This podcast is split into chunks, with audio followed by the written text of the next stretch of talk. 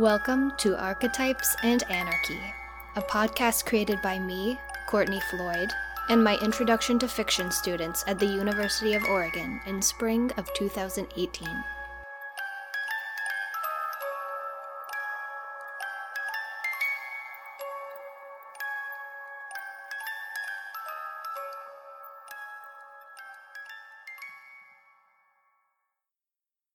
Episode 10 Remixing Little Red Riding Hood.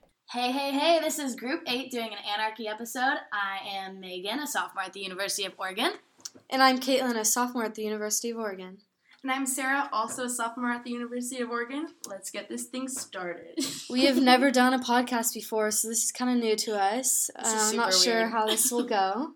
we'll try it out. We literally just have a mic sitting in the middle of a table and just hoping it goes well.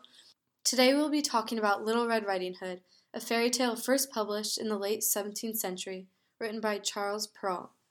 We are going to be linking modern retellings such as Hoodwinked the Movie, Once Upon a Time, the Red Handed episode, and the Grimm Pilot episode to this classic tale. These modern retellings have been evolving with time and definitely encompassing different meanings for each generation and culture. So we have a few archetypes that we're going to uncover. Um, we are going to talk about Little Red Riding Hood, the wolf, the grandmother, and the mother. Um, starting off with Little Red, she is definitely the fool and is easily manipulated. I think this is also because she's so young and she's so innocent. And what I find interesting is that she doesn't have a dad, which I think also draws to the like it brings forward that she is doesn't have a father figure in her life to give her that that disciplinary that she should have. Um, I think another reason that she's innocent is because she lives in the forest and all she has is her mother, and there's not really much to learn from from there. And um, what also is super interesting about Little Red is the choice of language by the author. He brings her like he talks about her as if she is a creature. He calls her the prettiest creature, and this dehumanizes her and makes her look like prey. Going off what you said, Megan, I think that without Little Red's father figure, it kind of uh, she doesn't know who or what to see in male figures. So when she interacts with the wolf, she doesn't know really how to act or to catch these red flags. And it is evident that predators catch prey, and the wolf is seen as both a animalistic predator and a sexual predator. For example, the wolf says, "Come and get into bed with me," which refers as a sexual connotation. And males are also sometimes referred to as dogs, which ties back into the character of the wolf. Yet, moreover, the wolf can also be seen as very dominant and an alpha male personality, preying on the innocence of a little girl. And I mean, I think that it'd be kind of creepy if an old man was trying to get with a little girl, such as Red. So, most fairy tales, I think the grandmother and the mother are more prominent than they are in Little Red Riding Hood, and in this story, they're completely absent. And um, it's just super interesting because when we talk about the mother, she is so in love with Little Red, but it just seems weird that she um, kind of just lets her go off. But specifically, the grandmother, she usually should be seen as a wise crone, but is seen as um, more vulnerable and senile and just like someone that they have to take care of more. The grandmother's illness also makes her innocent and vulnerable, like Little Red Riding Hood. For instance, the story reads The good grandmother who was in bed because she was somewhat ill and cried out, Pull the bobbin and latch will go up. This reiterates what is previously mentioned. The grandmother's innocence ultimately leads to her death. What also stood out to me is that the mother directed her to visit her grandmother, maybe because she doesn't get to see her very often and it was important to care for her mother, especially in the time that she was ill, and so it was important to give her sweets. Um, personally, in my own family, it was extremely important to visit my grandparents when they are ill because I'm unable to see them very frequently. Also, another character that I found interesting was the mother. She wasn't really a present figure in her daughter's life whatsoever, and I can't imagine trying to grow up without a motherly role model or even a fatherly role model in this case. Um, I think that she should have had a sense of security for her only child, and she definitely lacked that parental figure she needed to be. Considering she's quote unquote excessively fond of her, Little Red Riding Hood was sent off by her mother to deliver cake and a pot of butter to her ill ridden grandmother into this dark forest unsupervised, which I found was very interesting. I believe that the cake and pot of butter represented lack of wealth, maybe because these two food items are, in other words, like fatty foods. I guess you could just say like we're unsure why the author chose cake rather than a piece of butter or a piece of bread because during that time desserts generally represented wealth and um, most people in poverty couldn't eat desserts. Um, another controversial image is the Red Hood. The most prominent image of the Red Hood is that it portrayed menstruation and coming of age, yet during the 17th century, red was a sinful color. Yeah, a well known book, The Scarlet Letter, written by Nathaniel Hawthorne in 1850, really shows the significance of how the color red is seen as a sinful color. Um, during the 19th century, well after the publication of Little Red Riding Hood, women who committed adultery were marked with a scarlet A on their dress, and only women with bad reputations usually wore red dresses. And I think that Perrault um, could have suggested this as a part of Little Red Riding Hood's coming of age. And I really find this interesting that in a time period, the color red can have multiple meanings and can be open to interpretation. This furthermore supports our argument of evolving times and different perceptions in each art. Another interesting archetypal image that I notice in multiple fairy tales was the forest. It definitely seems as if the forest is a place for heroic characters to get lost in. However, they do seem to return as a more responsible and developed person. Um, this fairy tale definitely contradicts that assumption, though, because the forest more importantly represents an unknown place in a dangerous environment. Um, I also found it very interesting that this forest is considered a dangerous place because in most modern retellings nowadays, have very happy and nice animals that help these characters progress and find their way home or find their destination. A story that comes to mind is Snow White. Everyone is happy in the forest, everyone's singing, all the animals are there. Even when Snow White sings, all the animals come to her and are loving. They're not um, aggressive in any way. It's just a story that came to mind for me. Yeah, and overall, through our modern retellings, we found that the new storylines of these fairy tales are attracting everyone and more people because of the constant change and differences in this tale. And I think that modern retellings attract more people because the fairy tales um, adjust with our society and bring in new ideas that also play into the old ideas. And I think that's really cool. Okay, I think it's a good time for us now to talk a little bit more about our individual retellings and how these archetypes have changed and how they're challenging these stories we watched, and I'll pass it on to Megan. Little Red Riding Hood has been to- retold in numerous styles from TV series to comic books. Through these retellings, we hear different versions, but we also hear many similarities.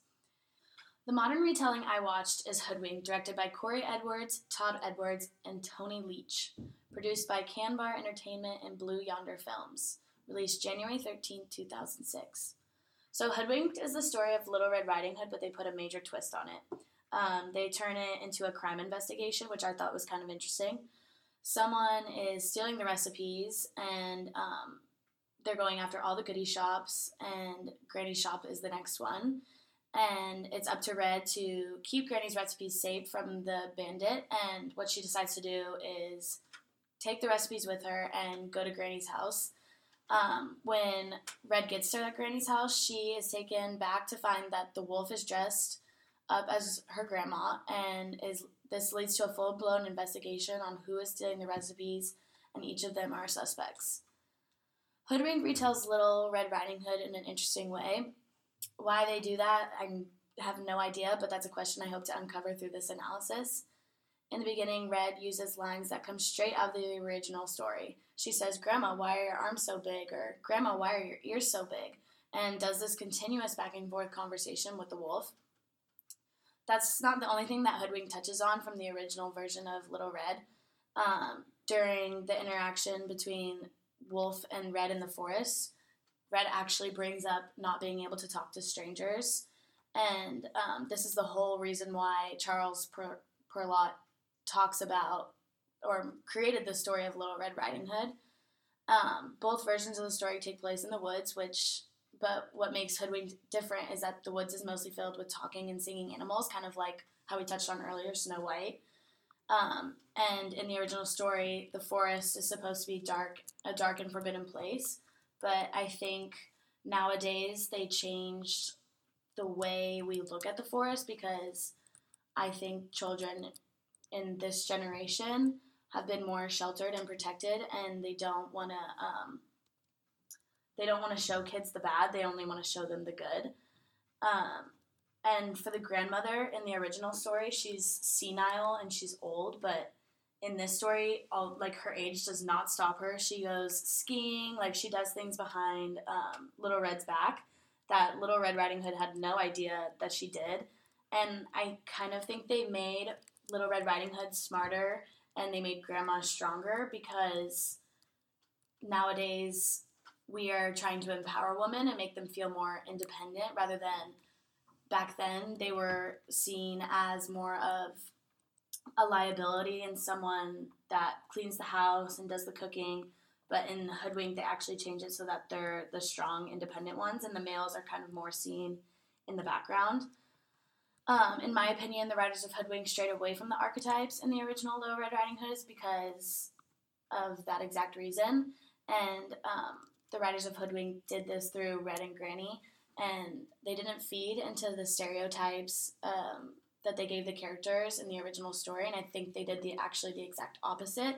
Like as for the wolf, like he is supposed to be the antagonist. Well, he is the antagonist in Hoodwinked, and in Hoodwinked, he is a character that's super innocent. Like he plays a journalism a journalist, and he is trying to um, like uncover a big breaking story, but through Red's retelling in the investigation, he um, he's portrayed as a bad guy because in Red Eyes he's a wolf and he is bad. But the way the authors of this um, film decided to make it is that he actually is a good guy and he's not actually bad at all. Um, and at the end at the end of the day, it ended up being someone they never thought it was. And I think that's kind of an interesting um, lesson to learn is that don't just feed into stereotypes and what you think like you think someone's bad, but they actually could be good because you don't know their story at all.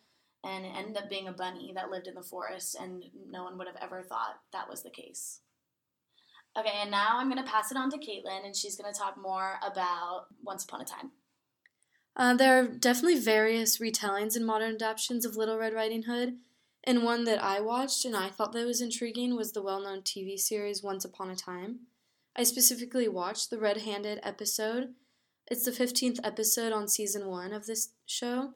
Um, this American fantasy dream television series is written by Jane Espenson and directed by Ron Underwood. It premiered on March 11, 2012. Um, this episode is a modern retelling of Little Red Riding Hood fairy tale, and it focuses on Red Riding Hood, her grandmother, and the wolf, which is similar to the original tale. In this fairy tale, Red Riding Hood and her fellow townspeople are virtual prisoners when a bloodthirsty wolf continues its ruthless killing, which is very different than the original. Um, this village was planning to go after this wolf that had been killing their cattle. Red Riding Hood was eager to go on this hunt, however, her grandmother told her that she couldn't go and she had to stay inside with her red cloak on, which I wasn't really sure why that was occurring, but I found out later on, which I'll explain. Little Red Riding Hood and Red Handed might be one and the same, with subtle hints that allude to this original tale. The key archetypal characters in both fairy tales are Little Red Riding Hood, Red, the grandmother, and Granny, and the wolf. Um, the main archetypal character was obviously Red Riding Hood. She was a very important creature and a popular image in this tale. However, the difference in these two fairy tales is that Little Red Riding Hood was a little country girl, while Red was a human wolf and actually the werewolf in the story. Wolves seem to be common predators and bloodthirsty creatures, especially in the forest. Both of these tales use this wild animal as a powerful creature, and in the story, he is already won just by existing in this world and harming these individuals. However, the main difference of the wolf is that the original uses this character as a metaphor for a sexually predatory man, while the modern retelling uses a human who can transform into a werewolf, which is very interesting and this occurs if she isn't wearing her iconic red cloak. The biggest symbolism of this red cloak and hood are very different from each other. The enchanted cloak um, is used to repel a shift during the full moon in the retelling tale, where in the original one, she's constantly wearing the red hood. Red's grandmother paid a wizard for that cloak to keep her from turning into a wolf, and while Little Red Riding Hood was given a red hood from a good woman, it suited her extremely well and it gave her the name Little Red Riding Hood. Also, I found that in the 19th century, this red hood portrayed the idea that young daughters of wealthy families were painted wearing red caps and hoods, which was very different than um, the original Li- Little Red Riding Hood because it seemed to be that she was a poor family. Also, red is an important color because it can symbolize a sexually vibrant and suggestive color, while also symbolizing the pro- approach of puberty and blood. These two ideas link very well together to create an important image in this fairy tale. There are important lessons to be learned in both of these tales. One is that well bred young ladies should never talk to strangers, or they will be dinner for a wolf. Also, in the other one, listen to your family and be careful when you disobey them because it may backfire to harm you. The truth may arise at the most dangerous time of all, so be prepared for what you may run into later on. And I'm going to pass it on to Sarah now. All right, so for my individual analysis, I will discuss and compare the archetypes and archetypal archetypal characters found in Little Red Riding Hood and the television series Grimm, specifically the pilot episode. Grimm's pilot episode first aired on October 28th in 2011, and it was filmed in Portland, Oregon. So the show opens up with a young woman wearing a red hoodie. She has her Greek letters on, and she's about to go on a run. And she goes through some of the nature trails by her college, and she stops when she sees a peculiar peculiar figurine on the ground. Um, when she stops, she picks it up, and she suddenly gets attacked by a wolf-like creature. Then the leading protagonist of the show, Jack, he's a Portland police officer, and he responds to the crime scene and starts this investigation, which ultimately is the plot of the show. Um, the only trace to the suspect who killed this young woman was a large shoe print that resembled a boot. On the other hand, Jack has just found out from his dying aunt that um, she is a part of a long, that she and him are a part of a long line of Grimms who can see the beast like creatures the brothers Grimm originally thought up in their stories. Um, these beast like creatures lurk among everyone else and appear as regular people. However, only the Grimms can see them for who they really are. So Jack can see all these people, and that is how he gets a lead on his cases. And continuing, another little girl wearing a red jacket was said to walk a mile to visit her grandfather who lives on the other side of her neighborhood.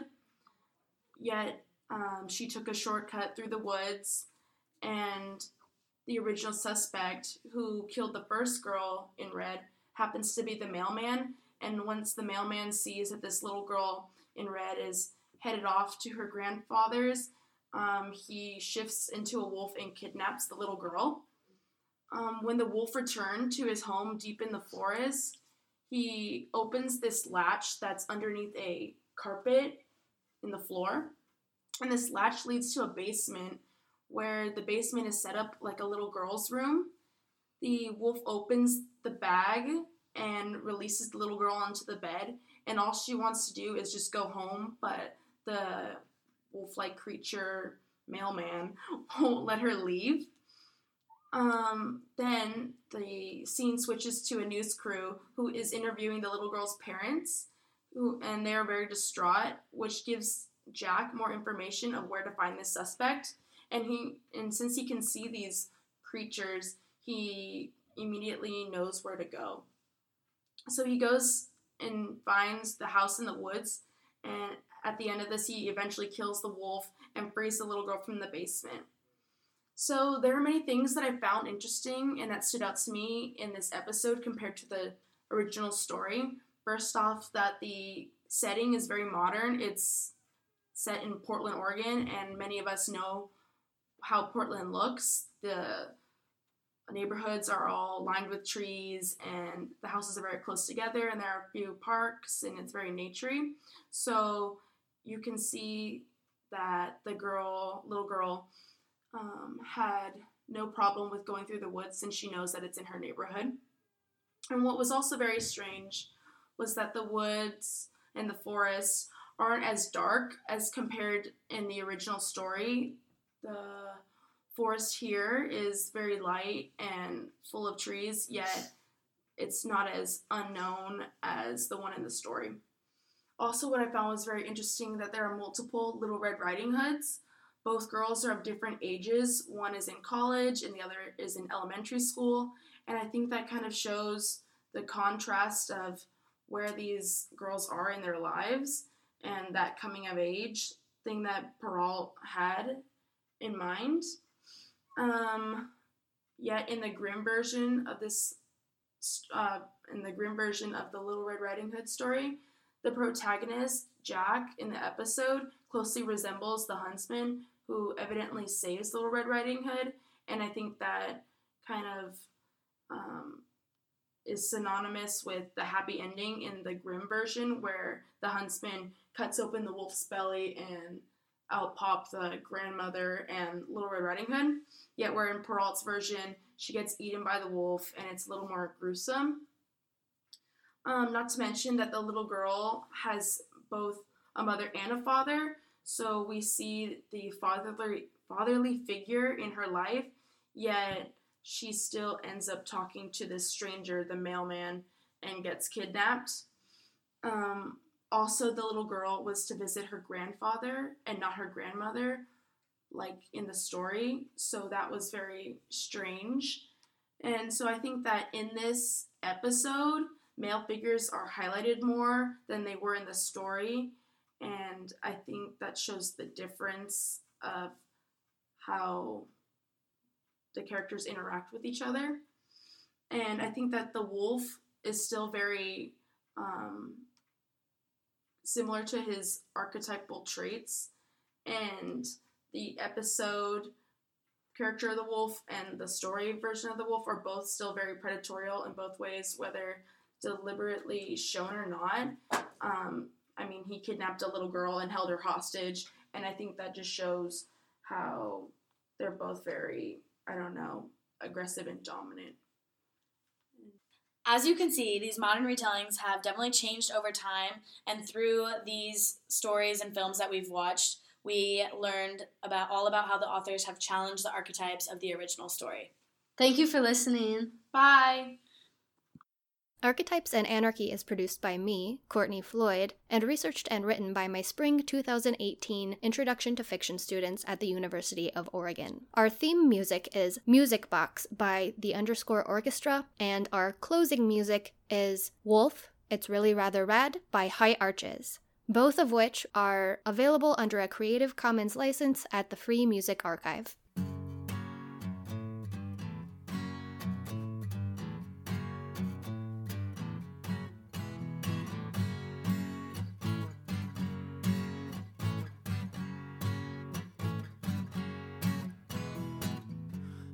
Sound of the wolf that lives in the woods that comes to my back door from time to time. Shake the hand of the sun that burns above, reaches down over everyone. Got your Jekyll and Hyde, your monster inside, pouring water over your fire. Lying curl us a soul, then I need to go back into the woods, I'm told. Not a single living thing needs to be left out. You can find in the garden what's missing in yourself.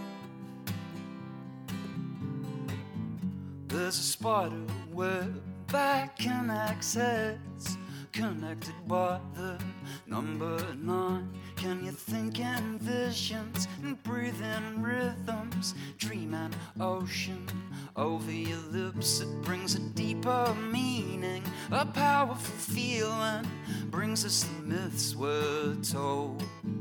And it's only clean water that supports the things that we're trying to grow. Not a single living cell needs to be left out. You can find in the garden what's missing in yourself. Have You seen the way the speaker makes a pattern in the sand when the frequency is just right. Oh man, it's really rather rad.